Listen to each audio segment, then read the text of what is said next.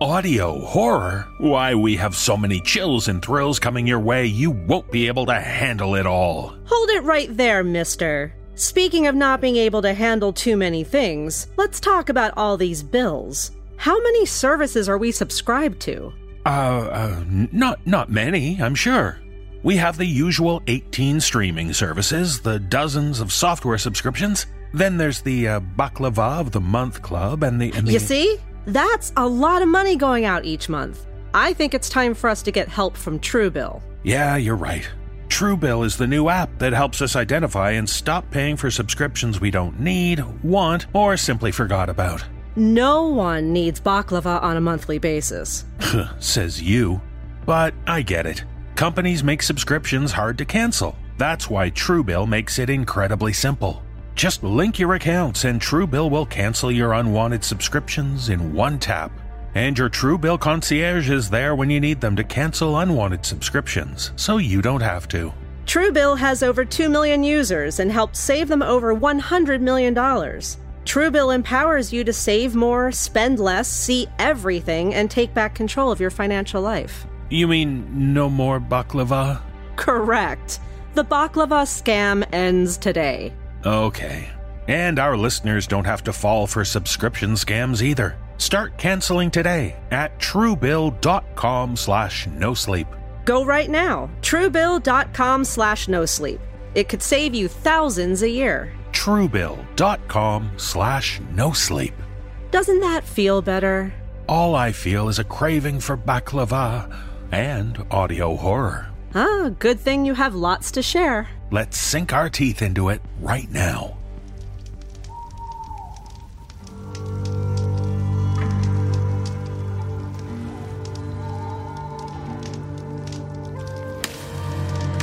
In times long gone, in days of yore, there are legends and tales of dark folklore. Round candlelight and fireside, the tales are shared, enchanting dark secrets in hushed tones declared. And from those days, both present and past, we beseech you now to brace yourself for the No Sleep Podcast.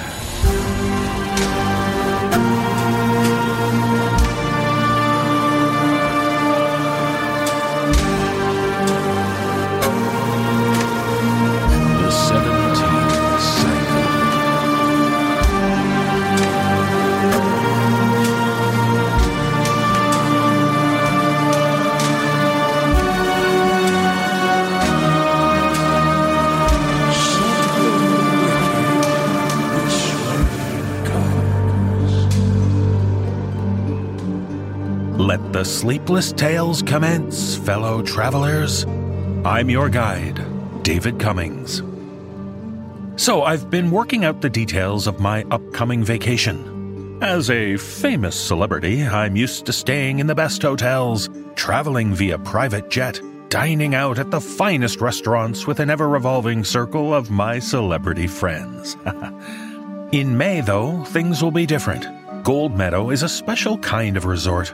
According to the pamphlet, spend time in a rustic cabin, go orienteering through our mystical orchards, trek through the woods. Can you find the rumored witch's cabin? Explore the ruins of the former village, affectionately called Old Gold by resort staff, and maybe find a treasure from a bygone era.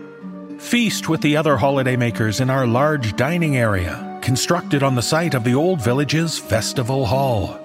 Go boating, canoeing, and even jet skiing on Lake Aurelia.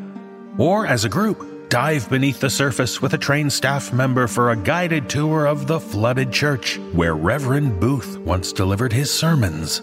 And if you prefer a calmer change of pace, then visit our small museum, chronicling the beautiful yet tragic history of Gold Meadow. Read about their customs, globally unique to this almost inaccessible village in the middle of nowhere. Check out the small yet meaningful items we've managed to salvage from days whence. And they're internationally renowned, but did you know that iconic mega hit band Aqua Tofana began life in Gold Meadow? And it was in Gold Meadow that they wrote and first performed their breakout hit, Year of the Goat, which led to their superstardom. And if you don't mind struggling to sleep at night, why not read the theories of what happened that day in 1967 when the entire town disappeared without a trace? As a VIP guest, you'll be part of the first group invited into Gold Meadow in over 50 years. We hope you enjoy your stay. So there you go. That's just some of what the pamphlet promises. But, uh, hmm, now that I think about it, something in that last paragraph strikes me as incorrect. But I can't put my finger on why. Ah, well, in time, I suppose. Now, let's get on with this week's haunting episode.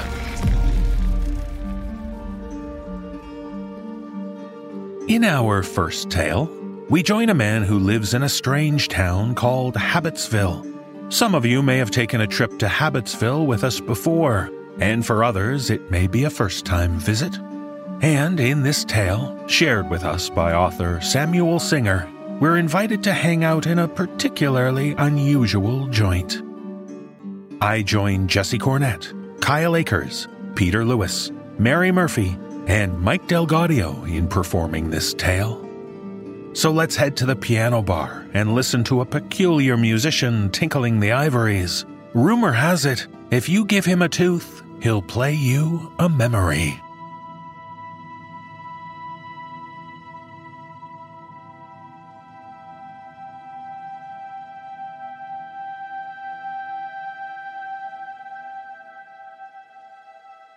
Not far from my place in Habitsville, there's a piano bar.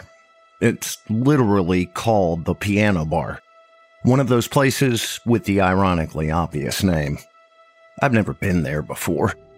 I know, yet another place in my own hometown that I've never visited. I don't get out much. I had heard about the piano bar from our new intern at the Habitsville Gazette, Luke. Luke is a young, goofy kid in his second year of college. And if I had to guess, I wouldn't say he was particularly socially skilled or especially popular. He wore those very large, square, wire framed glasses that made him look far too intellectual, even though, in reality, he wasn't at all. So I immediately thought it was odd that he frequented a high end piano bar in downtown Habitsville. The music that drifted out of it was always either classical or jazz, and the people I saw entering and leaving were always dressed up. But still, Luke continually vouched for the place, saying that it had even become a nightly routine of his to finish up his work at the paper, then head down to the piano bar. And at first, I didn't think too much about his newfound passion. But then I noticed the holes in his mouth. I hadn't seen them initially, I believe this was because it was the back molars that went missing first. But after a few days, the gaps began creeping in towards the center until I couldn't not see them. So even though it seemed sort of rude and I didn't know Luke all that well, I decided to ask just as we were about to leave for the night. Uh, hey, Luke, do you mind if I ask you an odd question. he smiled at me, that bright smile of the young and disillusioned, minus a few teeth. Go for it. I tried to keep my gaze from drifting to the peaks of thrashing tongue I could see through the dark spaces in his gums, and instead strove to maintain eye contact. uh, what's happened to your teeth? To my great surprise, he didn't seem offended or even taken aback by my sudden inquiry. Instead, his broken grin only widened. I told you. I've been going to that piano bar every night. I waited for more details to come, but none did. And that took your teeth? He laughed, a wet, soft sound. I know it sounds weird, but trust me, it's worth it. And then he said something. Something that, for the life of me, I couldn't wrap my head around. If you give the piano man a tooth, he'll play you a memory. I opened my mouth to ask a follow up question, but Luke's bag was already on his shoulder. I've really got to get going. You got to get there kind of early if you want him to play you a song, or else, you know. But of course, I did not know. Luke seemed really anxious to leave, so I bid him goodnight. We both left, heading in opposite directions. He to the piano bar and me to my home to sit and stew over what I had been told. And then, the next day, Luke didn't show up for work. We thought he might have been ill, and like the kid that he is, forgotten to call in and let us know he wouldn't be coming in that day. But then the next day came, and still, there was no Luke. We sent someone to go around to his apartment and knock on the door, but there was no answer. I knew it was quite a leap in logic to make, but the investigative reporter inside of me couldn't seem to shake the idea that the piano bar had something to do with Luke's disappearance. So that's why, on a Thursday night, I found myself severely underdressed and seated on a stool in the darkest corner of the mystery piano bar. There were all sorts in the crowd that night people I had never seen on the streets or in the shops around Habitsville I wondered if they had traveled from out of town just to come there. But the main sight was in the very center of the room. It was a huge piano, grand in every sense of the word. Although the bar itself was dimly lit and a tad smoky, every ounce of light in the space was reflected against the jet black sheen of the great instrument. On top of the piano, in an odd sort of display, were an assortment of objects there was an elaborate hairpin with a metal bumblebee on the end, a few assorted rings, a pair of gloves. But there was one item in particular that caught my eye because they were so familiar. Large, square, wire framed glasses.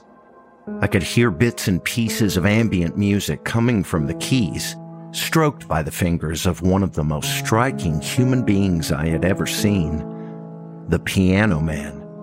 His hair was perfectly sculpted and his suit was dark green velvet with a silky black bow tie. His hands moved steadily across the keys, but his eyes weren't watching them. Instead, his irises, nearly the same green as his suit, wandered over the chattering crowd, a content smile on his closed lips. I jumped as a loud bell tolled throughout the room though no one else seemed to share my reaction. Immediately, all of the patrons fell silent, and there was a great shift as each of them turned their attention and their bodies towards the piano man, like planets orbiting some bright sun.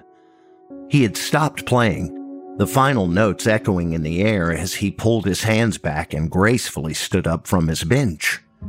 He took a moment in the silence to gaze over the crowd turning a full circle around the room. There was a moment when I felt though he met my eyes, and a shiver ran down my spine. Then suddenly, he reached out his arm and pointed. The woman at the end of his finger immediately turned red and uneasily gestured to herself. Me? Yes, of course, you. The piano man's voice was as smooth as silk and warm as summer. The woman clasped her hands together, the look on her face that of pure joy. She stepped forward, separating herself from the rest of the crowd. The piano man stared at her for another moment before sitting back down to his bench. There was a breath, a second of ringing silence, and then he played the most beautiful music I had ever heard in my life. I'm not a big music person. I don't know composers besides the basics, and even less actual music pieces. I'm more of a podcast guy, to be sure. But there was something about this that was different. It was hypnotic almost.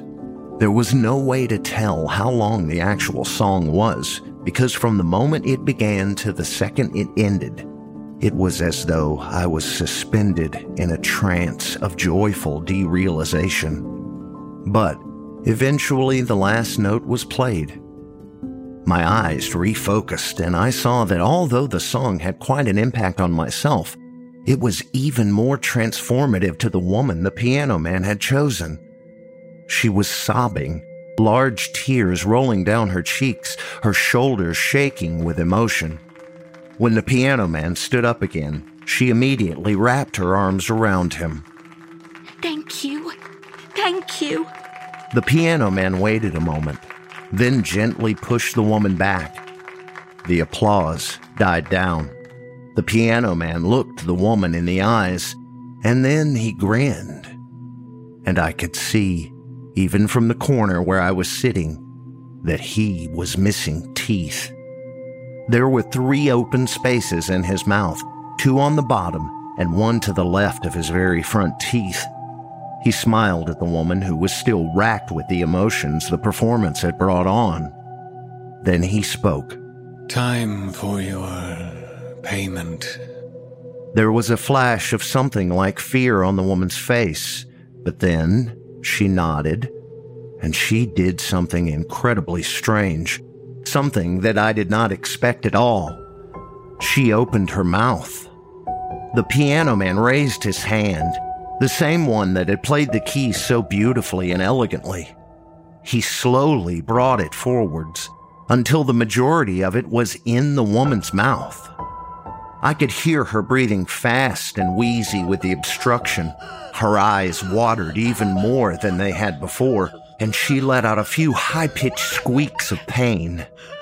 The piano man's arm began to vibrate with effort.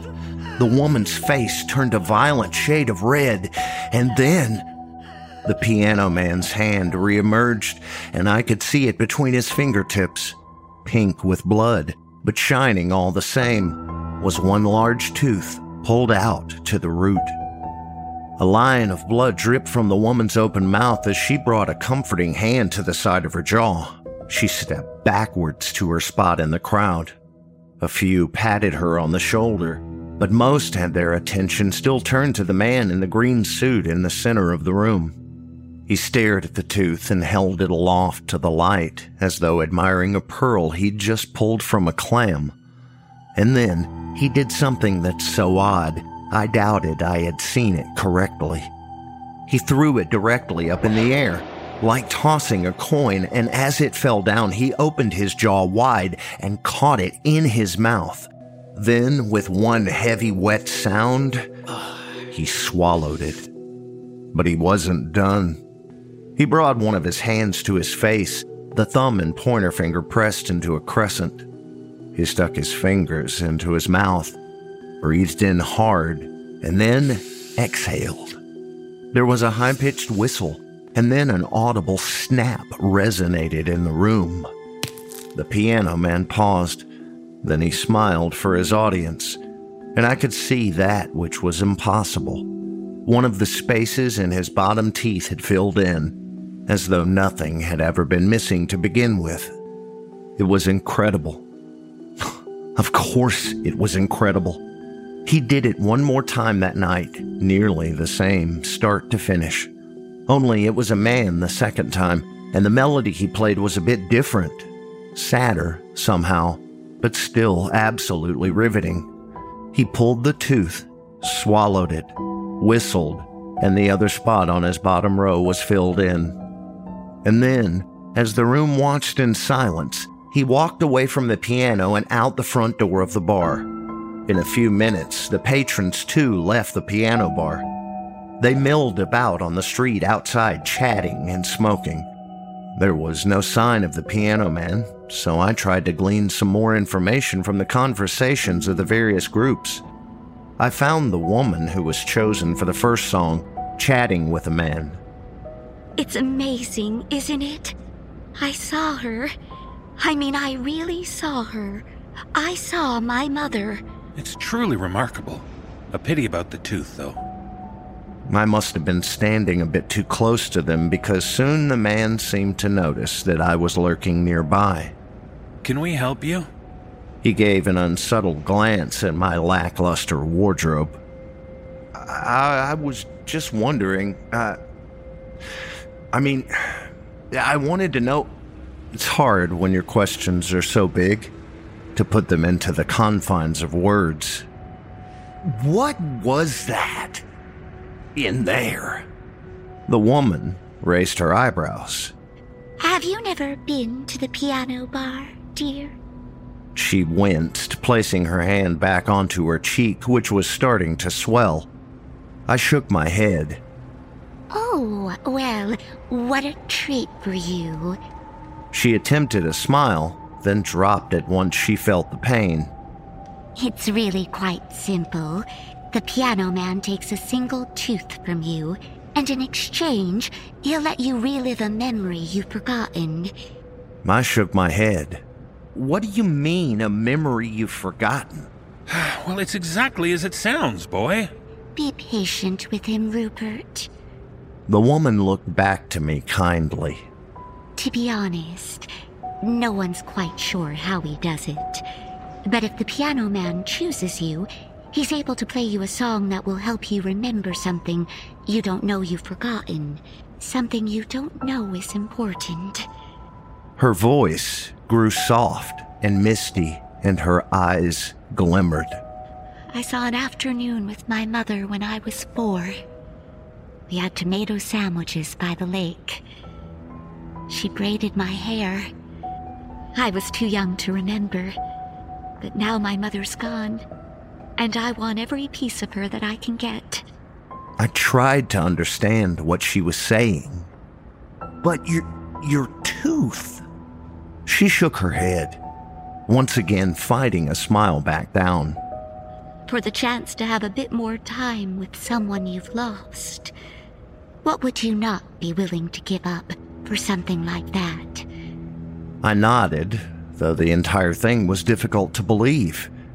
But there had been something about that music, something in the air, and the fact that people were so willing to pay in pain for each performance. Thank you. I think. I think I'll come back tomorrow night. There was a falter in the woman's expression. Oh, I. The man put his hand on her shoulder, and she stopped speaking. You do that, son. Come on, Bonnie. We've got to be getting home. The woman, Bonnie, looked at me for another moment, as though she wanted to say something. Then she turned, and the two of them walked back down the street. Despite the odd feeling that Bonnie had given me, I did come back the next night. I sat in the same seat, a stool near the back, and the rest of the piano bar was almost identical to what it had been the first night, except for a few things. For one, the crowd was much smaller. It was thinned out considerably since the previous performance, and those that were here had an odd atmosphere to them. It seemed nervous, almost. A certain apprehension that hadn't been there before. Secondly, the piano man himself wasn't playing idling little memories in the center of the room. Instead, he was playing with gusto, at full volume. There was an energy to him that evening, an eagerness, and it was coming out in some of the most elaborate piano playing I had ever seen. Still, his eyes didn't watch his hands and instead scanned the room. I could see the one remaining gap in his teeth, black and hollow through the thin sneer of his lips. There was a man sitting next to me that night, and like me, he didn't quite seem like he belonged there. He wore a collared shirt and worn khakis, and I got the impression that those were probably the nicest clothes he had, something he wore to church on Sundays. Despite this, he was wearing a faded blue baseball cap that was ripped around the brim, nearly falling apart. He was in his late 40s, though his face was lined far more than his years would suggest. His hands were rough and cracked, and he picked at his fingers. He watched the piano man closely, and his legs shook restlessly. Are you looking forward to the show? He gave me a sideways glance, and his legs stopped moving. Yes. No. I don't know. He paused for a moment, and I thought perhaps that was all he was going to say. I just hope he picks me. Uh, really? What are you hoping to see? He gave me another sideways look, and I thought for a moment that I had overstepped. This was a personal thing, after all. But then he answered, My son. Oh, uh, I'm sorry. Yeah, well, he was so young when he. You know.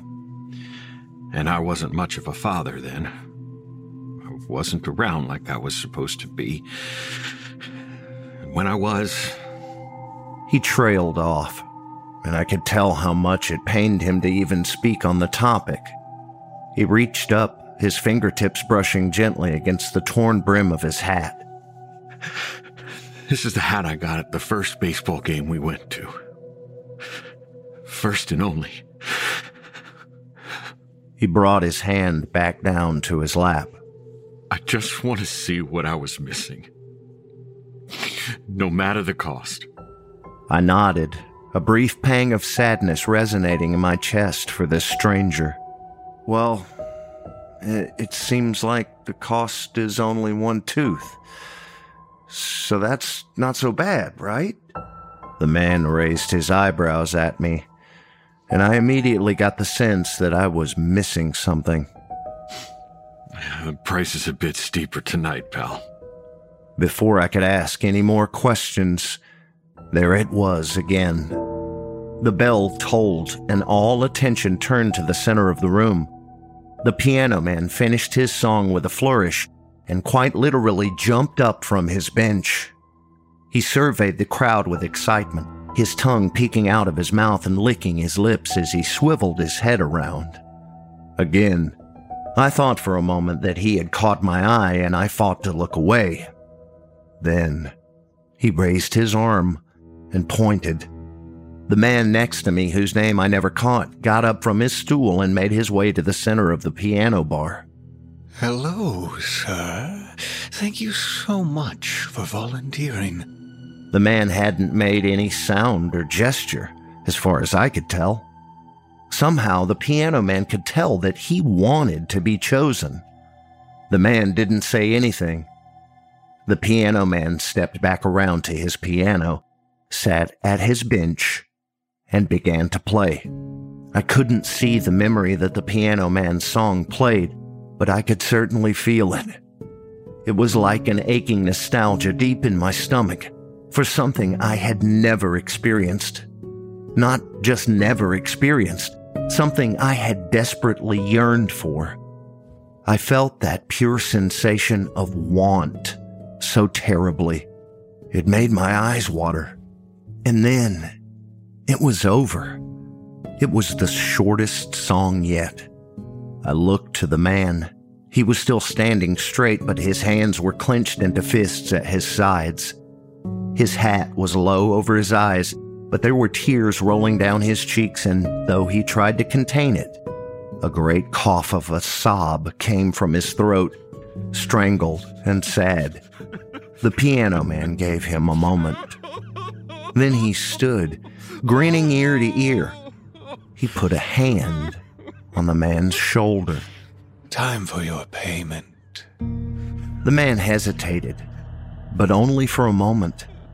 Then his jaw fell open and he let the piano man reach inside. He didn't stick his hand in far, and in fact only grabbed hold of one of the man's front teeth. Then he began to pull. The man let out a long groan as they struggled, and then the piano man held the tooth aloft, an expression of sheer delight on his face. The man looked at it, his face stony.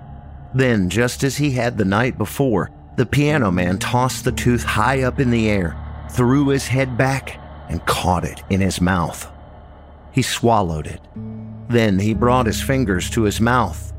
The whistle was so loud and shrill, the members of the audience had to cover their ears. A trickle of blood ran down from my eardrums to my neck as I uncovered them, but I could still hear it when the piano man smiled. a full, complete smile. His teeth, if I can truly call them his teeth, shone like jewels in the light of the piano bar. Then he opened his jaw wide. Then he opened it wider and wider and wider. The man who had given him his final tooth hadn't stepped back to join the crowd. Instead, he stood, his head down, his shoulders tensed. The piano man wiped his mouth and adjusted his velvet green suit. He bent down and picked up the worn blue baseball cap that had landed on the floor of the piano bar. He glided back to his instrument and placed the hat on the gleaming surface of his piano right next to the large, square, wire framed glasses. Then he smiled, a toothless, gummy grin.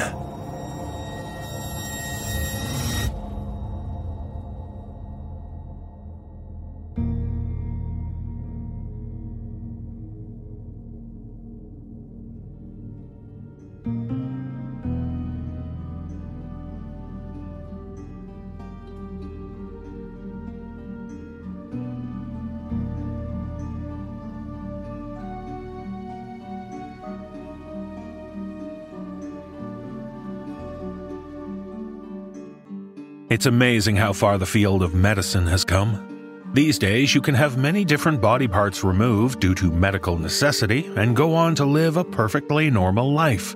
Not everything can be excised, though. And in this tale, shared with us by author Robbie Slaven, a group of friends discover a company that claimed to be able to remove things other than the physical. Performing this tale is Elie Hirschman.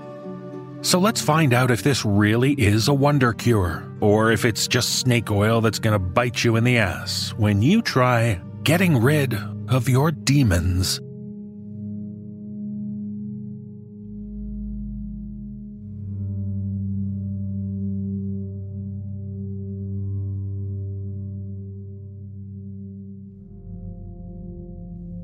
It was my friend's successes that convinced me to try it. Results don't lie. And two of my friends that I had forever seen as fuck ups were now completely different people. Rob was the first to try it. He had been an alcoholic since our college days and had tried everything to be free from it. It had dragged him back into his own personal hell every single time he tried to escape it. One day, he told me that he had beaten it, all in the space of a day. Bullshit, I told him. The only way he was beating his demon would be through death. As the days passed, I realized he was telling the truth. My self destructing friend was now a changed man.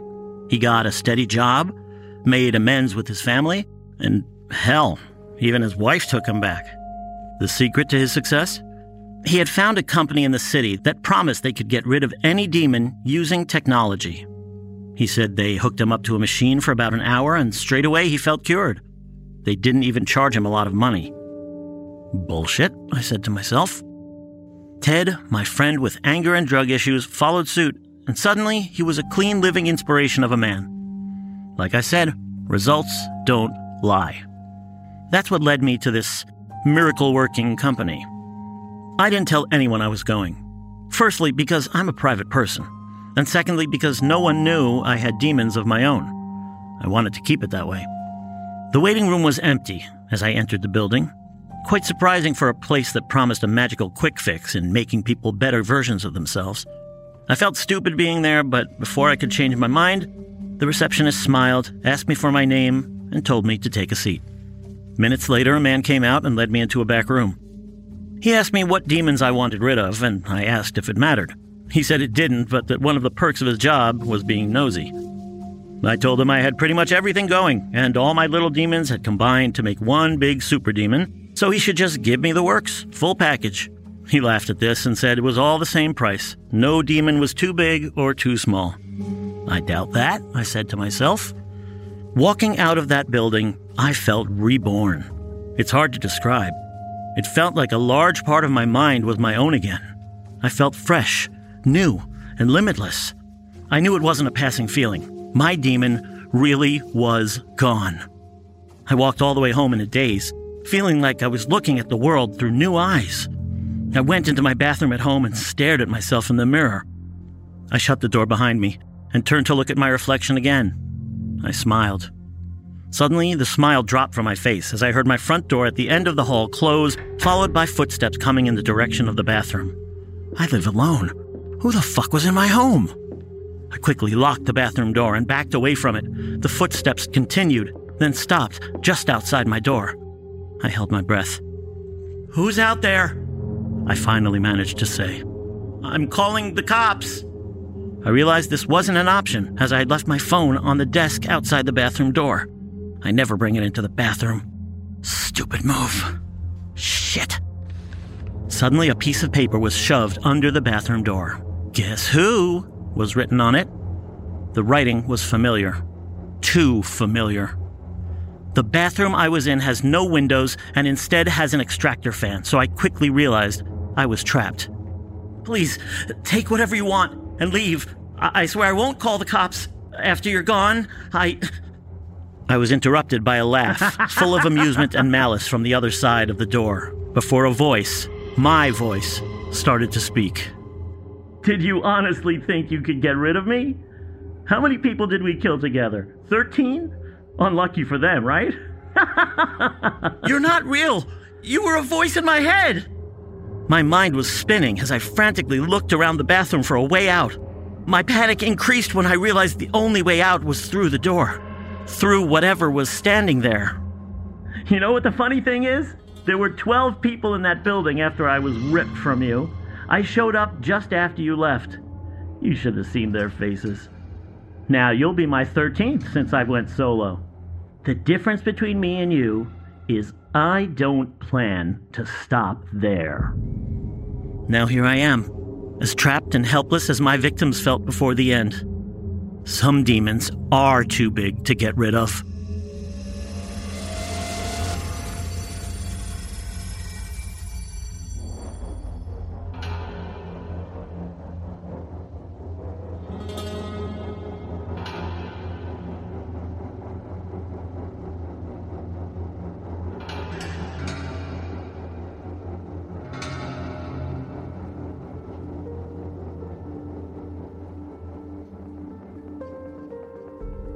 Getting rid of your demons. That's one way to improve your overall health. It's a great idea. You could say a killer idea. Very funny. But good habits can mean good health, especially oral health, which is why we recommend Quip. yes, looking after one's teeth is important. We're venturing out into the world again, and dare I say, there may be cause to actually smile at people. Imagine that. And Quip makes it easy by delivering all the oral care essentials you need to care for your mouth. Let's start with a toothbrush. You mean the Quip electric toothbrush that's loved by over 7 million mouths? Sleek and stylish, with its timed sonic vibrations with 30 second pulses to guide a dentist recommended 2 minute clean. Check. Don't forget to mention you can upgrade your Quip to a new smart motor to track and improve your brushing with the free Quip app. Earn amazing rewards like free refills, products, Target gift cards, and more. Now, let's pull some strings and talk about flossing. Right. Quip gives you two ways to floss floss string that expands to clean, and reusable floss picks that replace over 180 disposable picks with every refill. Frickin' awesome. Watch your mouth. Or at least wash your mouth with mouthwash. Ah, you mean with Quip's refillable mouthwash that's a four time concentrate, which is good for you and the planet. That sounds like a solid plan for optimum oral health. How can our listeners make Quip part of their daily routine? If they go to getquip.com slash no sleep right now, they'll get their first refill free. That's your first refill free at getquip.com slash no sleep. Quip, the good habits company. Now, shall we return to some audio horror? We shall. But as you'll hear, we recommend not listening while you're driving. When you reach a big milestone in life, it can warrant celebrating. Going on vacation is a good way to do that. What about a cross country drive? Sounds fun, right? But in this tale, Shared with us by author C.B. Jones, One Woman's Trek is interrupted by a mysterious broadcast and a presenter who is no stranger to dishing out advice. Performing this tale are Wafiyyah White, Atticus Jackson, Mick Wingert, Graham Rowat, and Kyle Akers. So don't adjust your dial. Buck Hensley was worth tuning into last time, and I'm sure he will be here too. So let's listen to The Rules of the Road Traveling Alone.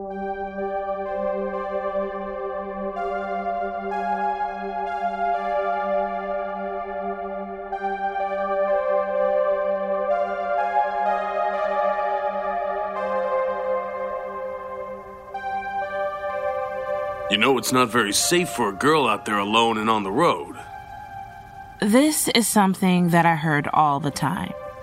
No matter the journey, no matter the situation, and no matter my history of traveling alone as a female without incident. I rolled my eyes in response to Jamie's words of caution. It's just something I've never really had to think about. Like, as a guy. You know, Need to go down to the store by myself late at night? I do it without thinking. Drink at a bar alone? Check. I can do it without getting creeped on. I mean, I guess I could get robbed, but they might be less apt to jump a 180 pound guy versus whatever you're checking in at these days. Bitch, do you want to go? I will get you on the ground and have you tapping out in five seconds. Although it had been a few months, I had taken some Brazilian Jiu Jitsu classes and had grappled my brother into submission many a time. He said he was going to go to a class so he could beat me, but he never did. No thanks. I know how that'll end. Seriously, Les, just be careful out there. As your older brother, I'm obligated to tell you these things. If you could just wait a couple weeks until I get my time off, I could go with you. Can't wait. The mountains are calling me, and I must go. I've got a schedule to work around to, you know? You got your taser? Pepper spray? Knife? Yeah, yeah, yeah. Fine, fine. Well, I'll see you down there in a few weeks. And update me on your itinerary as you go. I don't need mom freaking out while you're off the grid. Will do, Broseph. My older brother Jamie and I were close.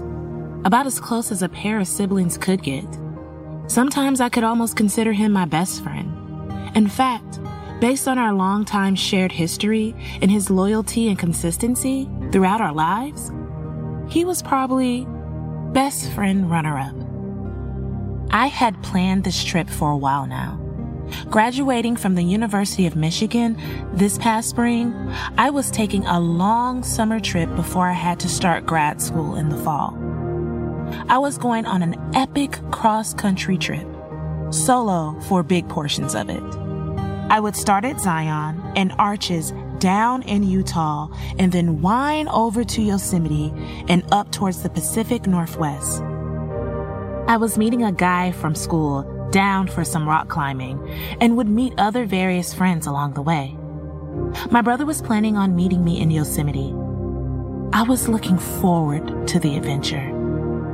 And so, with my bags packed, plenty of snacks and water, and a Spotify playlist I had labored over for the past week, I set off on the road.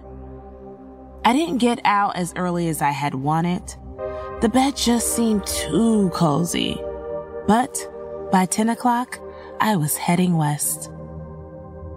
I was just outside of Omaha by 11, and I found a La Quinta Inn. After a mediocre continental breakfast, I was back on the road. I was planning on taking a more scenic route in my approach to Zion, cutting through the northern part of Colorado and making my way down. After sobering up from a flight of beers at a brewery pit stop in Fort Collins, I was on the road once again, and the night was all around me. By then, my road trip playlist was getting old, and my mind was numb and loopy. I was just about to turn it off and drive in sweet silence for a while when a song I was playing suddenly sped up, sounding like Alvin and the Chipmunks. I laughed at how it sounded while the speed devolved into a high pitched whine. There was a thumping, followed by a voice emerging from my speakers. Hiya, folks. Bucks Hensley here with another episode of Rules of the Road. I interrupt your Spotify playlist tonight with a special message from our sponsors. I'd like to tell you about a little product I have available known as Buck's Sassy Sarsaparilla. Feeling a little down? A sip of Buck's Sassy Sarsaparilla will perk you right up. Feeling a little too up and on edge? A sip of Buck's will calm you right down. Feeling a little too constrained by the linear progression of time and casual events? A sip of Bucks will get you all shook up and allow you to experience everything all at once. Forever. It's available in all stores near you, provided you know how to ask and you know the secret password. Just wink at the clerk, give him a thumbs up, and say, I'm looking for that sassy sweetness. They'll know what to do. What was this? Hadn't I paid for premium with no ads? I listened on and I found it humorous. I had needed something besides music, anyways. You know, it's not very safe for a girl out there alone and on the road. A shiver down my spine. Those familiar words. It's not very safe for a boy out there on the road either. Or a non binary person for that matter. And it sure as hell ain't that safe for a genderless individual who has transcended their corporeal body road is just a plain dangerous place. Wouldn't it be nice to have a little protection out there? Someone looking out for you? Well, follow tonight's rule of the road if you desire a little more security and reassurance. It's extremely simple. If at any point during your journey you come across a panhandler with a cardboard sign and a dog at his side, toss him a couple bucks. He's been on the road for a long time and his dog is hungry and he is oh so tired. Look closely. Panhandler is tall and imposing. Something is not right about that dog. Why, that dog has its own little coat on and a hood pulled over its head. Isn't that funny? You seem skeptical, and I get that. I know what you're gonna say. You're gonna say, Buck, it's 20 dang 20. Nobody carries cash anymore. I'm lucky if I have 50 cents in my ashtray. Why, just the other day I blew through a toll station and the alarms went off and I thought I was a goner and I pulled off at a long-term parking lot and changed my license plate so they wouldn't find me. I use Venmo and Google Pay and all those other fancy bells and whistles, applications on my smartphone. And to that I say, fair enough. But you better have some cash on you when you take a long journey. That's just plain old common sense. What if you run into a toll road? What if you find the world's best taco truck and they only accept cash? What if you pull over at a rest stop and they have a soda machine and it's serving Buck's Sassy Sarsaparilla? All of those things would be a huge inconvenience to be unable to pay for, and things you could avoid if you had some scratch on hand. But if you don't have cash or you just straight up ignore the warning, and this is what will happen. Absolutely nothing. Yep, that's right. Nothing will happen. You can just go on your merry little way and have a good old time out there on your journey. But you must remember the road is not a safe place. Wouldn't you like to have a little protection? I know I would. Well, that's all for tonight. I bid you adieu. May the road rise up and meet you and not ask if you've met your Lord and Savior. May it rise up and meet you and not ask if you would like to learn about a brand new and exciting business opportunity. May it simply rise up and meet you and say, Sup. Stay alert, stay lively, stay lonely. Once again, I'm Buck Hensley, these are the rules of the road. The monologue shut off instantly and returned to my playlist. I turned it off and I drove silently. The radio program or advertisement or whatever perturbed me a little.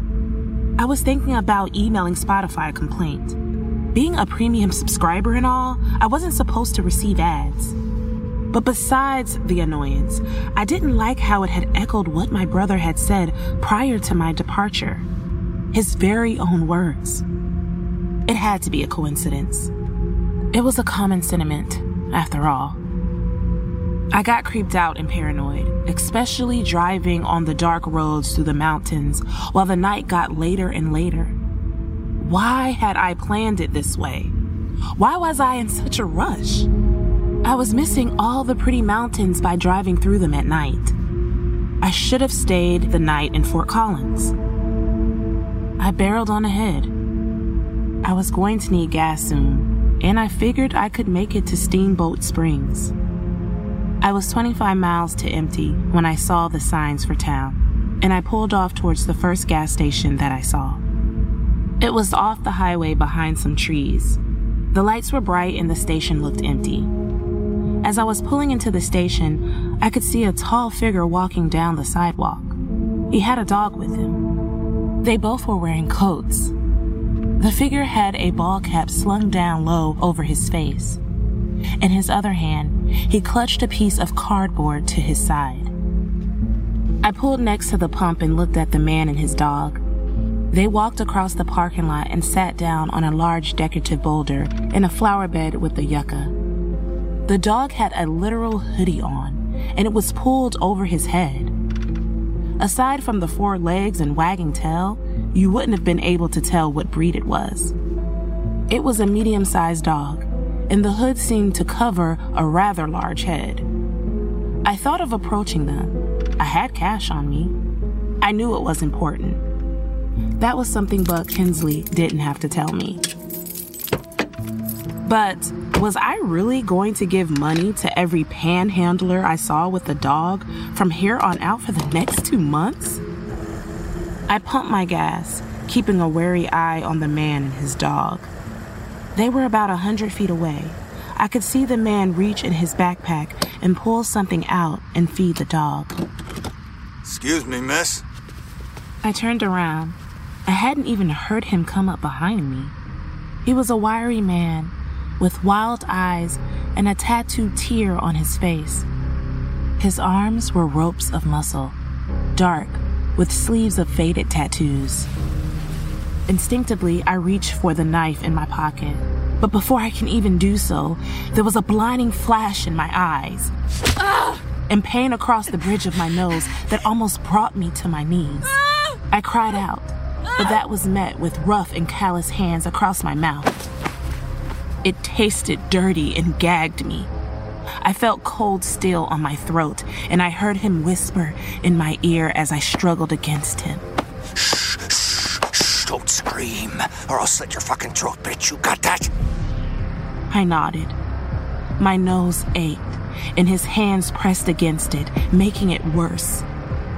Warm blood and tears ran down my face, over my lips, and into his hand. He gripped my face tightly, reached into my pocket, and got my knife. I like to think that in the face of such a thing that I would go down fighting, that I would put up more of a contest than I did, that I would escape. Maybe all those victims out there thought the same, but I did nothing like that. I went into a sort of autopilot and in that initial moment, if he had told me to walk off a cliff or into traffic, I probably would have complied. As it was, he told me to get into the trunk of an old looking sedan, and I did so. I laid in the trunk, claustrophobic panic rising within me. I tried to stay calm. It all had happened so fast. Surely someone had seen this happen. Someone had to have called the cops. The guy with his dog, did he see? My nose was still bleeding, so I pulled the front of my shirt up to put gentle pressure on it. I thought of screaming and kicking the trunk door, but I was afraid to anger my captor and what he would do to silence me if I did. I focused on my breath and I took stock of my surroundings feeling with my hands until my eyes adjusted to the dark. There were several objects of smooth plastic with liquid in them containers of motor oil, or antifreeze. Then there were several metal cylinder cans of some type of spray. One can had a big plastic nozzle in the shape of a trumpet. I couldn't feel anything else, and I was hoping for a tire iron or something else as a makeshift weapon. The warm glow of the street lamps shone in through a rusted out hole in the lid of the trunk, while the car's tires hummed on the road. The vehicle slowed, and the texture of the road changed into something crunchy. There was no more illumination. We had left the highway, and we were now going down some back road. The paths were winding, and the car leaned into steep curves while I steadied myself against the trunk walls to keep from rolling around. I feared the worst. We were going out in the wilderness, far from everyone, and he was going to have his way with me. I would not let him. And I vowed I would go down fighting. Finally, the car stopped. The engine turned off. Silence. Then I could hear his footsteps crunching on the gravel outside, see his shadow cross the holes in the trunk. I rolled onto my stomach, face down, a can of spray in my hands. The trunk creaked open. The hinges bounced. Get out. I didn't answer. Get out. I lie still, playing possum. Get up, get up, get up! He slapped my ass hard. I still didn't move. He kneeled into the trunk, grabbed me by the shoulder, and rolled me over. I saw his face and was ready. Since he had kneeled in to reach me, he was at close range. I hit him directly in the face and eyes with a full blast of wasp spray. He staggered back. I leapt out of the trunk as fast as I could, the metal latch hitting the back of my scalp and then digging into my back, gashing me as I flew. He was rubbing his eyes, coughing and spitting, hunched over. At his belt line was a large sheath with a knife handle sticking out of it. In my frantic rage, I sidestepped him as he gagged and sputtered, gripped the knife handle, yanked backwards. The blade came free, and I hammered it down into the small of his back again and again. I managed three deep stabs in quick successions before he jerked up quickly, swinging his arm backwards, striking me in the face. I held steady while he stumbled and windmilled like a dazed, unskilled boxer. He swung at me again. I had the knife blade up and raked it across his forearm. He screamed and gripped his fresh wound. Seeing that he was distracted for the briefest instant, I swung the blade at his face and other arm, then ran back away from him. He staggered around drunkenly and tried to rush me, but I was too far away and dodged him easily. He whimpered and fell to his knees, then crawled towards his vehicle and collapsed. I stood watching him, panting. I could feel my blood running down my back and head from the gashes I had suffered jumping out of the trunk. Out of nowhere from behind me, a voice spoke. Excuse me, miss. Do you have a couple bucks I could borrow? I almost jumped out of my skin. I whirled around and held out the knife in a defensive posture. My dog and I are starving. We've been on the road a long, long time. It was the man and the dog I had seen at the gas station. He was tall, with a dark complexion, and he looked clean. I looked down at the dog and saw he was still wearing that hoodie. His owner reached down and pulled the hood back. My mind couldn't quite comprehend what I saw. The dog looked like a pit bull mix of some sort its fur a mixture of white and gray. But the remarkable thing about the dog was that it had two separate heads, each one panting with a pink tongue hanging out. I, I, there was so much going on at once. I had just been kidnapped, had stabbed a guy multiple times, And now a man and his two headed pit bull were asking me for money? And I didn't even have money on me. It was back at my car. I'll make it worth your while. I went over to my bleeding captor, held my knife at him. He was on his stomach, inching towards his car. I stepped on the back of his thigh, and he groaned. In the back pocket of his blue jeans was a bulge of a wallet. I bent over and plucked it out. Here you go. I handed it to the man with the dog. Take as much as you want. He smiled at me. I'll take care of this from here. Your car's at the end of this gravel road. Or did you need anything else? I think I can manage. As I went down the road, I could hear the other man's screams echo behind me.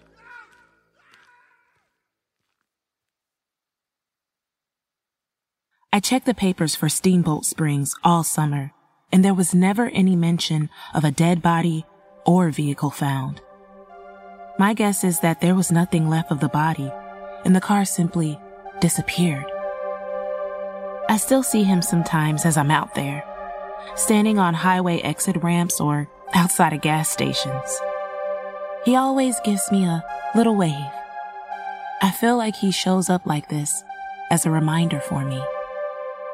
The near death episode hasn't knocked me down. I still have that zest for travel.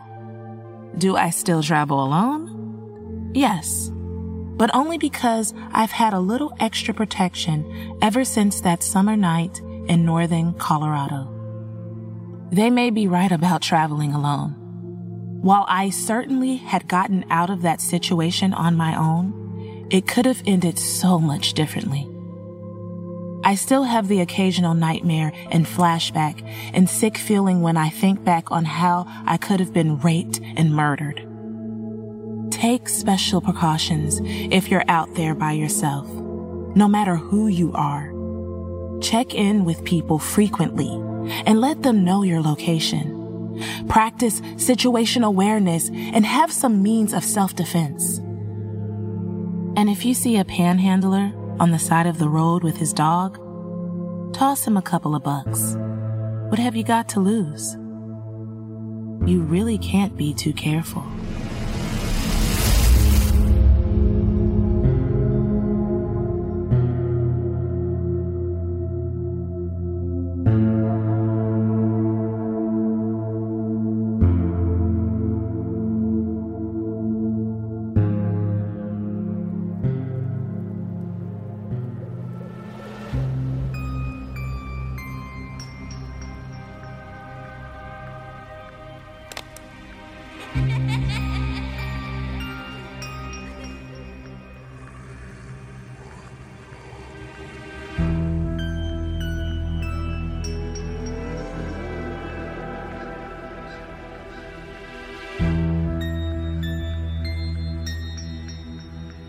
Welcome to Goat Valley Campgrounds. Looking for a place to escape your busy life and reconnect with nature? Goat Valley Campgrounds features 300 acres of quiet forest and peaceful scenery for you to enjoy. Come meet Kate. She runs the place, like her parents before her. We know you'll enjoy your stay as long as you behave yourself and follow the rules. Your survival depends on it.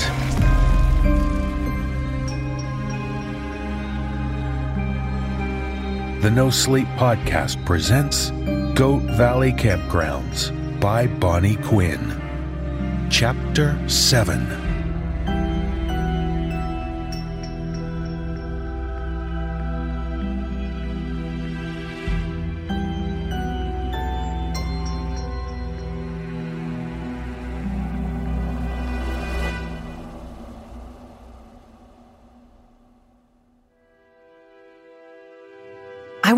what life was like back then when everyone knew these inhuman things existed.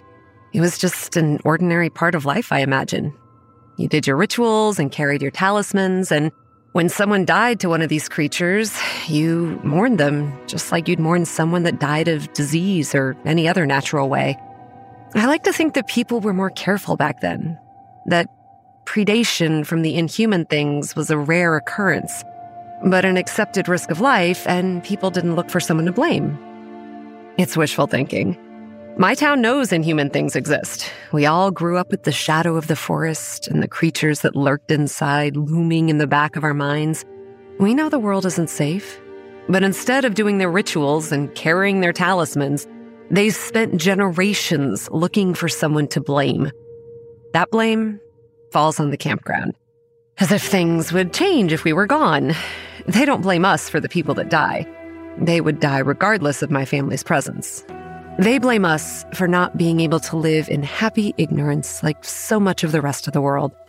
The campground reminds them of their helplessness, and they hate me for it. My name is Kate, and this is Goat Valley Campgrounds.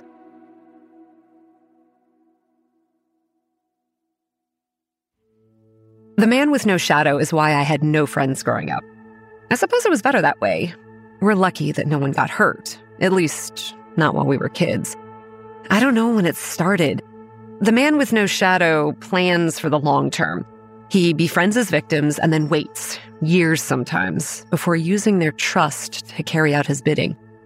He's different from the rest of our campground inhabitants in this respect. The majority of them are creatures of impulse and instinct, acting on their desires as they arise. Few plan, few think ahead. This difference between them is what makes the man with no shadow dangerous.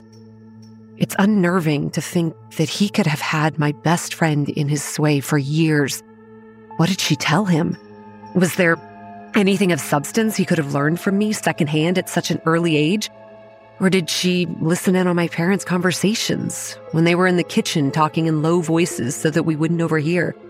Did she look around their office when no one was around? My parents questioned her after it was discovered, but all she would say was that her friend had said not to tell, and so she wouldn't. I remember the end, the last time I had friends over to the campground. Before then, I felt like a normal kid. I was eight. I attended school, and while I wasn't popular, I certainly wasn't bullied, and my classmates treated me with respect. No doubt there were conversations around the dinner table about how my family was the reason their parents had livelihoods and they were not to hassle my brother and I, just in case. I like to believe my parents wouldn't have retaliated. Yet I've told you of the times I've killed a camper or an employee, and you know that I learned that from someone. Perhaps I was a bit conceited, and I certainly enjoyed the attention of my peers, but I wasn't overtly cruel.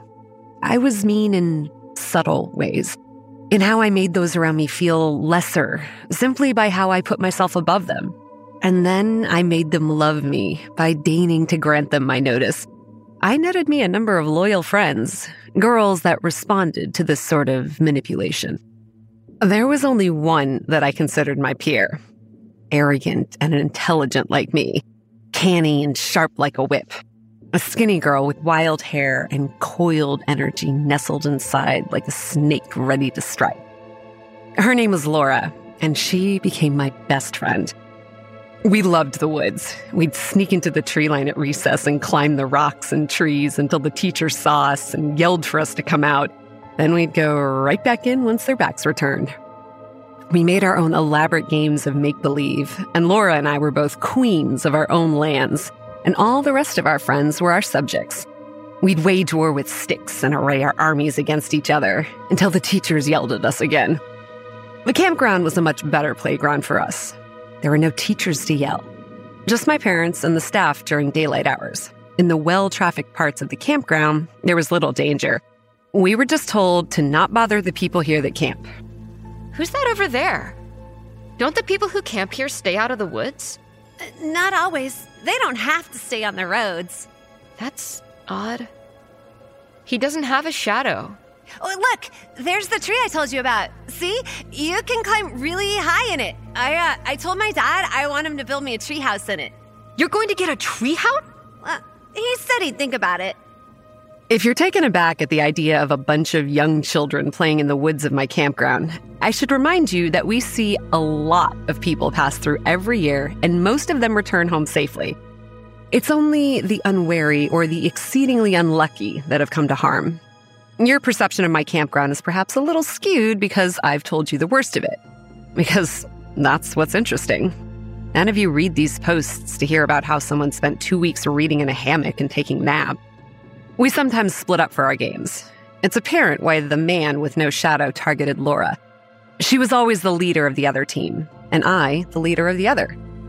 I'm not sure how he separated her from the others. Or perhaps he didn't. Perhaps they forgot what my parents told them as well. But at some point during our friendship, he approached her, and they talked, and then she belonged to him. It doesn't take long for the man with no shadow to claim a new servant. One conversation, maybe two, depending on how strong the victim's will is. If you encounter a stranger, coerce him into the sunlight quickly. Speak as little as possible until you can see if he has a shadow. The man with no shadow waited until my birthday to use Laura against my family. I wanted a sleepover, and since my birthday is close to Christmas, my parents tried to ensure it felt special by letting me do whatever I liked, we were put in the living room with sleeping bags and snacks, and my brother was allowed to hide in his room and play video games all night while we watched movies and shrieked and laughed. At some point, I fell asleep, along with a handful of my friends. Laura woke them up, careful not to disturb me. Shh, it'll be a surprise for Kate. Don't wake her up. what kind of surprise? I'll tell you when we get there. Just get up and get your shoes on. We are going to go into the forest. But I'm tired. It's a birthday surprise. Quit being so lazy and follow me. It was Laura asking, and they obeyed her as easily as they obeyed me. I continued to sleep until the cold air creeping in from the front door woke me. I was disoriented and then frightened, realizing that my friends were gone and the front door hung open. I ran to it, terrified that my parents would find out because they had told us over and over and over that we were to never leave a window or door open overnight. The little girl sat cross legged just on the other side of the doorway. I hesitated, reluctant to be so rude as to shut the door in her face. You didn't come inside. I can't. Only proper residents of the house can invite me in. Where'd my friends go? Into the forest. Oh, the man with no shadow wants to see you. He's waiting by the edge of the woods. Is it safe to go to him? She shrugged and rose, smoothing her white skirt with her palms. Nothing is safe. You just try to pretend otherwise. It was only 1 a.m. There was still time to find my friends and get back to the house before the beast showed up.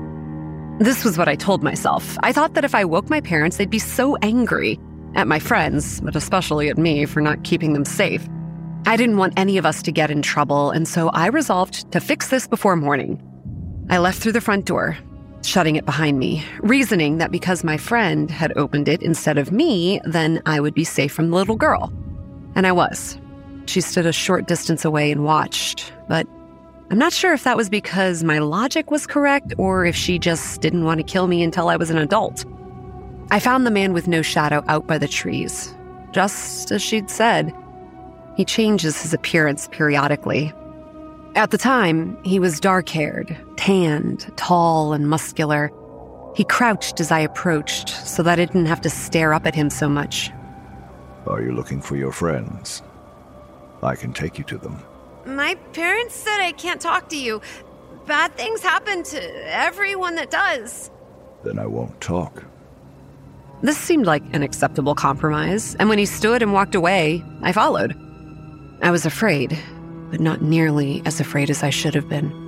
Not enough to turn back. The things in the woods treat children differently. Some of the beasts are mindless things that make no distinction and view all humans as mere meat. But the ones that do understand, there are conditions that have to be met first before they'll harm a child. The trial, a rite of passage, a failure to grow. The man with no shadow was my trial, but not at this time. Not until much later. When I was eight, I was merely the tool which he wielded against my parents. He took me to the grove with the stones. Giant, moss covered boulders dug up by glaciers hunkered in the middle of a small clearing. This was where the man with no shadow could be typically found. I don't think he has much power outside the grove. Aside from his ability to persuade and thus entrap minds, I've seen him exhibit no other power outside its boundaries. He stepped aside and let me enter the clearing.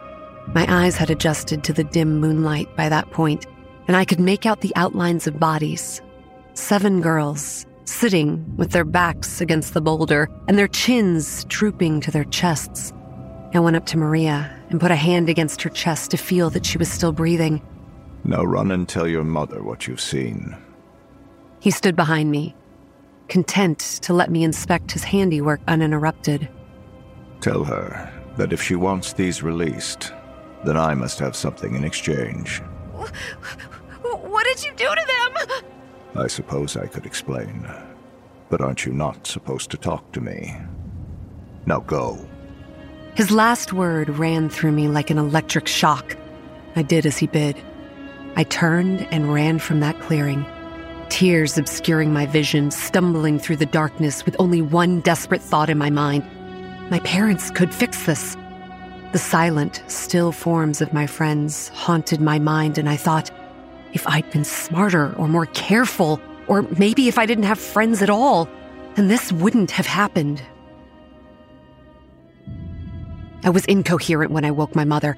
She quickly hushed my sobs and extricated herself from the bed, careful not to wake my father as well. Then, in the kitchen, I sat and gasped hysterically, getting my words out one at a time until my mother was able to put the pieces together. The, the, the man with no shadow? Did he do something? Yeah. Is he the reason your friends aren't here? He, they, they, they looked like, the, like, like they were asleep. Stay in the house. I'll go get them. She put on shoes and a jacket and went to deal with him. And when she came back, my friends were with her, pale and shaking. Laura, however, was serene, and she smiled at me. And this didn't escape my mother's notice, for she took Laura aside and questioned her separately from the other girls. Then she took Laura to the car and drove her home. My parents sat me down the next day after everyone had gone and told me I couldn't be friends with Laura anymore. They knew that would be hard because I was close to her, but she belonged to the man with no shadow now, and she wasn't safe. I wondered what he'd promised her. We were rivals sometimes. I saw the jealousy in her eyes in a rare moment when she thought I wasn't looking. I wonder if he said he could make her greater than me. At school on Monday, I found that Laura was the only one that would speak to me, and I refused to associate with her, just as I'd been instructed. Kate, I'm sorry I had to leave your birthday party early. Your mom is kind of mean, isn't she? Kate? What's the matter? Go away! What's your problem? Don't walk away from me! Let go of me! The problem is you talked to the man with no shadow, and, and now we can't be friends anymore! It's not safe! Kate? Kate! Ugh, fine. Who wants to be friends with you anyway? Your whole family is weird. And when I went to sit with my other friends at lunch, they all got up and left, leaving me sitting alone at the table. That's how it was after that. I think their parents told them to stay away from me, just as I was told to stay away from Laura, and all the rest of the kids followed their example. I was desperately lonely from that point on and spent my recesses in the library, where the librarian took pity on me and gave me her favorite books to read and talked to me when no one else would. I didn't really interact with Laura again until after our high school graduation.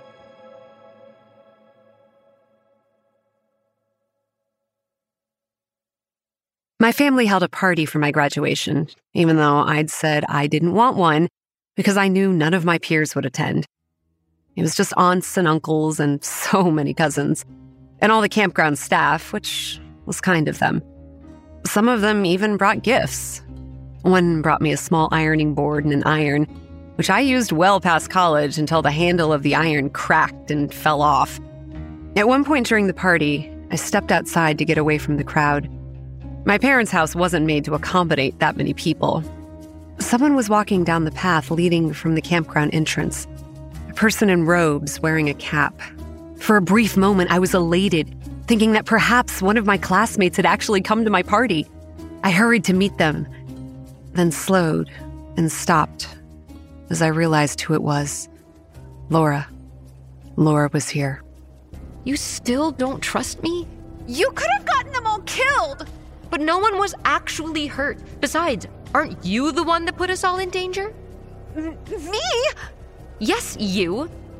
She looked around at the campsite. Her gaze lingered on the forest in the distance. Why would you invite us over here? It's not safe for anyone here. If you just do as you're supposed to. You shouldn't have friends at all. Everyone around you gets hurt. Why didn't you realize this sooner? You could have kept us safe. But no, you just had to have friends. You deserve to be alone. Shut up! You're just saying this because the man with no shadow put you up to it. Really? That's your excuse? It's been a long time. The man with no shadow never lets people go. Never! No. His voice came from somewhere just behind me. I hadn't heard him approach. I do not. Laura, kill her for me, won't you? Laura lunged at me, fingers outstretched, reaching for my throat. Her lips were peeled back in a soundless snarl, and her eyes were wide, and I thought I saw desperation buried inside them. Then there was no time left for contemplation, for we were falling, hitting the packed dirt of the road, and her fingers were around my neck. I was the stronger one. I spent my evenings and my summers working on the campground. I don't recall exactly how it happened, but I seized her and threw her aside, and then I was over top of her, and it was my hands around her throat. I held her down while she thrashed beneath me, fingernails clawing at my face, froth speckling her lips, and her feet kicking helplessly at the ground. I hated her in that moment because she'd betrayed me, because she was the reason I'd been so lonely all these years. Perhaps that isn't fair, but that hatred was strong enough to give me the will to keep pressing down on her windpipe, even as her chest convulsed in a desperate attempt to bring in air, even as her struggles subsided and she went still, even as a bluish cast settled into the skin around her mouth and eyes, and I held on long after she stopped moving until she was well and truly dead. Through all of this, the man with no shadow watched impassively. Now, you are of age. And he walked away, leaving me there with the body of my former friend.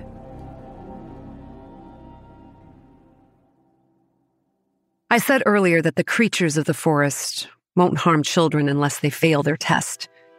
This was mine. The day I graduated high school was the day I first killed someone. It's when I realized that my childhood was officially over and nothing was left to protect me from the dangers of this world. It's the day I finally understood that someday the beast and the little girl will be my doom. Knew it in my heart and felt it in my bones. The man with no shadow plays a very long game. He hangs on to people their entire lives. I'm not certain what he's trying to accomplish or even if he has a specific goal in mind.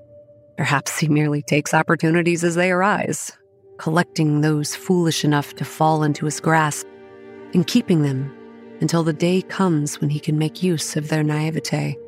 We evict anyone we catch conversing with the man with no shadow. They're banned from the campsite forever. We can't take risks. But even if the man with no shadow has no goal other than to cause trouble for us, what he did with Laura poisoned my relationship with the town before I even took ownership of the campground. There were many that whispered that I'd turned out just like my mother. Or worse, they remembered my grandfather and the things he did. Perhaps my father was trying to be different, but the whole family tree was rotten. You can't fix people like us. I know who among the locals feel this way. I feel their hostile stares when I go to get groceries. For a long time, that was all they could do try to make me feel uncomfortable when I left the campground. It was ineffective. Then they got Sheriff Sabotta on their side and things got worse. They started to call town hall meetings. I thought they were just trying to waste my time. There wasn't anything they could really do to me after all. The campground was private property. The town would never have majority support on doing anything underhanded that would make running it infeasible. I should have realized what they were doing. They were building my reputation for me. Look, it's Kate again, being called to the town hall to answer for something that happened to the campground. She's just like the rest of her family. Do you remember how she killed someone when she was only 18? I was called to a town hall meeting over what happened at the town fair. It was inevitable. I'd mentally prepared myself for it in advance. My presence wasn't required. They couldn't force me to come. But when I received the letter that all the locals got, I knew I had to be there. There wasn't much I could say. Yes, the man with the skull cup left the campground. Yes, people were poisoned. But no one was seriously hurt, and certainly no one died. The man with the skull cup is more of a trickster. Nothing to be concerned about. Hopefully, no one would bring up that he has killed people before. I'm not sure if they know. We keep the campground's business as quiet as we can, even from the locals.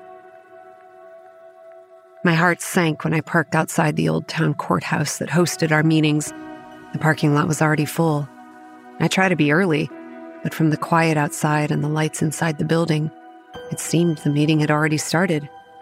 Someone had switched out my letter, had been given the wrong start time.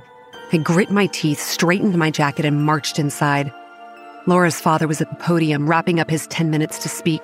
They'd timed this well, down to my habit of arriving precisely 15 minutes early. I stoically ignored the murmur that ran through the crowd as I walked in. Oh, there she is. Glad to see how high the town ranks in your priorities, Kate. Car wouldn't start. Needed a new battery. Well, I was just explaining that it's perfectly within your character for you to stand by and do nothing while inhuman things walk freely among us with malicious intent. Oh, come off it. No one was hurt. Oh, not this time. But it always escalates with the campground, doesn't it? That is a lie. If people just follow the rules And that. even if you do survive one of those things, there's no guarantee you'll be safe from the campground manager herself. Remember my daughter? How she was murdered on the day of her high school graduation? She tried to kill me! But did your parents try to keep it from ever getting to that point? Did they do anything to free people of the man with no shadows influence? I was silent. I honestly didn't know. But he took that as an admission of guilt. No, of course not. He turned his attention to the crowd, no longer addressing me, but speaking to the town instead. I seethed, biting down the urge to explode with rage and further make his point. Nor has Kate made any kind of attempt. Her family has always been good at protecting themselves and the campground at the expense of everyone else. They'll tell you that it's not their fault, that these creatures can't be stopped, and that if everyone just did what they were supposed to, it wouldn't be a problem. Well, look what that's got us! I lost my daughter! Some of you may have lost others. And now we've got those inhuman things walking freely among us while Kate stands by and does nothing. You know what happens if you or, or I are bad at our jobs? We get fired. Why is Kate special? I say the campground needs new management. Now look here. I don't see any of you doing anything about these creatures. You come running to us to take care of it. When the devil came around, it was my mother that got him out of here. When the vanishing house swallowed up the old sheriff, I was the one trying to pull him out. So sure, let's see someone else take over the campground. You want to sleep in my house? Hear the girl crying outside your window? Go on, stand up. Let me see who's willing to do it. My heart pounded in my chest. The room was silent, save for some shuffling of feet and a nervous cough. No one stood. I allowed myself a thin smile of triumph. Of course not. If you've all got actual ideas on how we can better control the inhuman things out there, I'm willing to listen. But until then, don't waste my time like this. I've got a campground to run. I almost made it to the door. Almost. It was my moment of triumph walking out of there in a heavy silence, knowing their bluff was called and there was nothing they could do to me. Then, someone stood up. Well, won't matter what Kate wants soon enough. I've already told my people to stop covering up the deaths that happen out there. Word's gonna get out. My blood ran cold. It wasn't just my reputation he was threatening. The legal consequences could destroy the campground. It could destroy me. But that campground is also our livelihood. No one would come through here without it.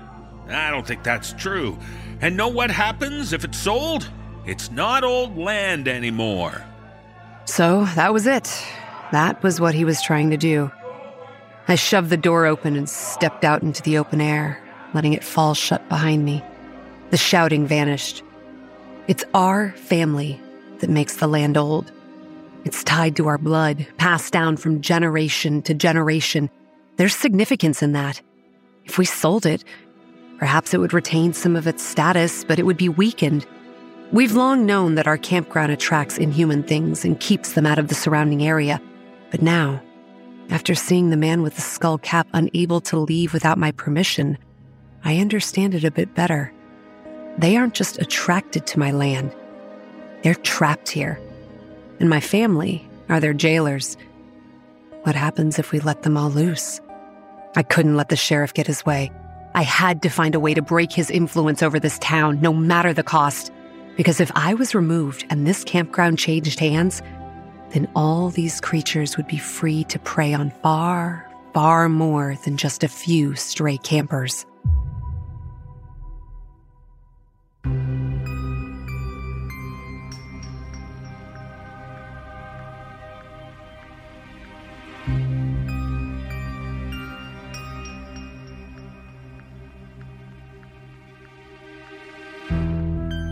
Goat Valley Campgrounds was written and adapted for audio by Bonnie Quinn.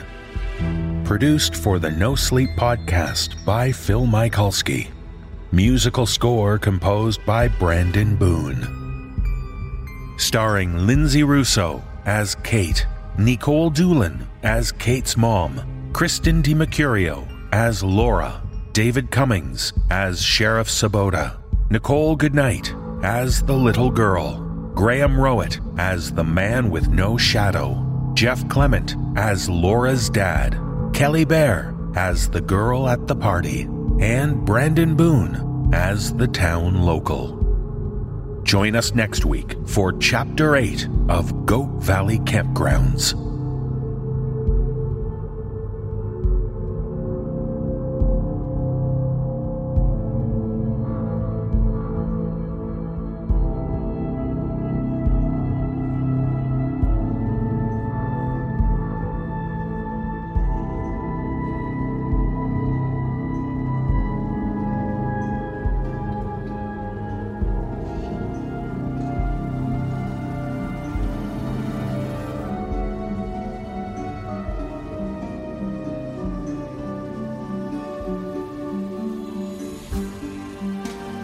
As the fires wane and embers glow, our stories cease as shadows grow.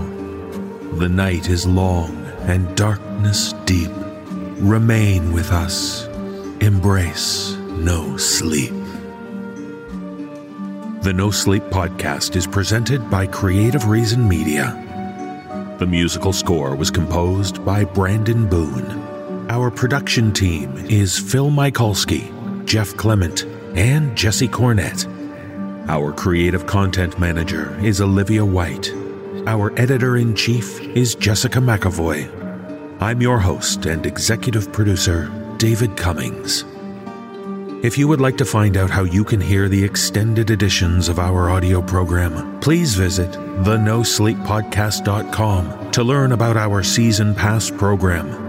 25 episodes, each over two hours long, and three exclusive bonus episodes, all for only $25. On behalf of everyone at the No Sleep Podcast, we thank you for listening and for being under our spell. This audio production is copyright 2021 and 2022 by Creative Reason Media Inc., all rights reserved. The copyrights for each story are held by the respective authors. No duplication or reproduction of this audio program is permitted without the written consent of Creative Reason Media, Inc.